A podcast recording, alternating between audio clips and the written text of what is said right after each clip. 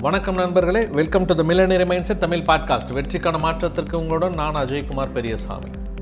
இன்றைக்கி பெரும்பாலானவங்களோட புலம்பல் என்னவாக இருக்குது அப்படின்னா எனக்கு வேண்டிய எதுவும் எனக்கு கிடைக்க வேண்டிய எதுவும் சரியான நேரத்துக்கு எனக்கு கிடைக்க மாட்டேங்குது அப்படிங்கிறது தான் பெரும்பாலான புலம்பல். நான் என்ன ஹார்ட் ஒர்க் பண்ணாலும் நான் எவ்வளோ கஷ்டப்பட்டாலும் எனக்கு கிடைக்க வேண்டிய எதுவும் சரியாக எனக்கு டைம் கிடைக்கிறதில்ல அப்படிங்கிறது தான் பெரும்பாலானவங்களோட புலம்பலாக இருக்குது பெரும்பாலான மன வருத்தமும் அதுதான்.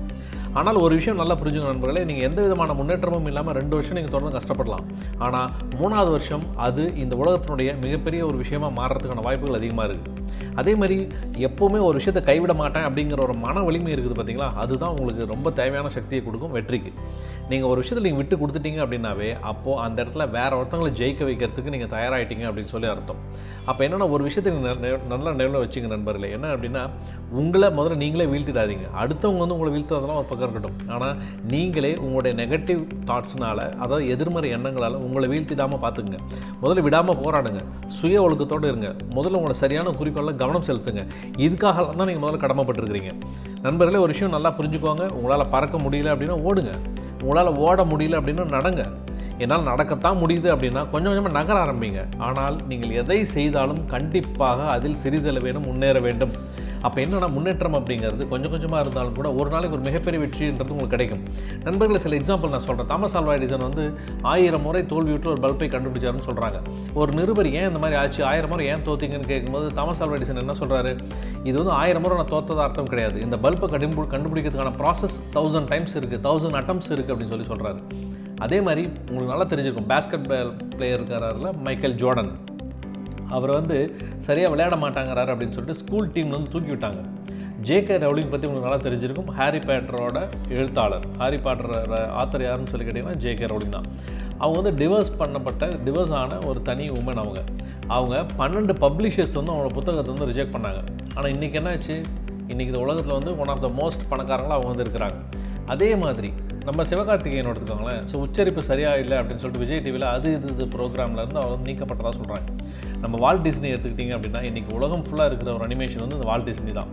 ஆனால் இருபத்தி ரெண்டு வயசில் மிசோரியில் ஒரு நியூஸ் பேப்பர் கம்பெனியில் வால் டிஸ்னி வேலைக்கு போகிறாரு ஆனால் கொஞ்ச நாளில் அந்த பேப்பர் கம்பெனிலேருந்து வால் டிஸ்னியை வெளியே துரத்திடுறாங்க. வேலையிலேருந்து தூக்கிடுறாங்க. அதுக்கு அவங்க சொல்கிற காரணம் என்ன தெரியுமா? அதாவது உங்ககிட்ட கொஞ்சம் கூட கிரியேட்டிவிட்டி கிடையாது. அதாவது லேக் ஆஃப் கிரியேட்டிவிட்டினால நான் உங்கள் வேலையை விட்டு தூக்குறோன்னு சொல்கிறாங்க ஆனால் அதுக்கப்புறம் யோசிச்சு பாருங்கள் எந்த இடத்துக்கு போனார்? ஜாக் கேன்ஃபீல்டுன்னு ஒரு மிகப்பெரிய ஒரு பேச்சாளரை பற்றி நீங்கள் கேள்விப்பட்டிருப்பீங்க. தி சிக்கன் சூப் அப்படின்னு சொல்லிட்டு ஒரு புத்தகம் எழுதுறாரு.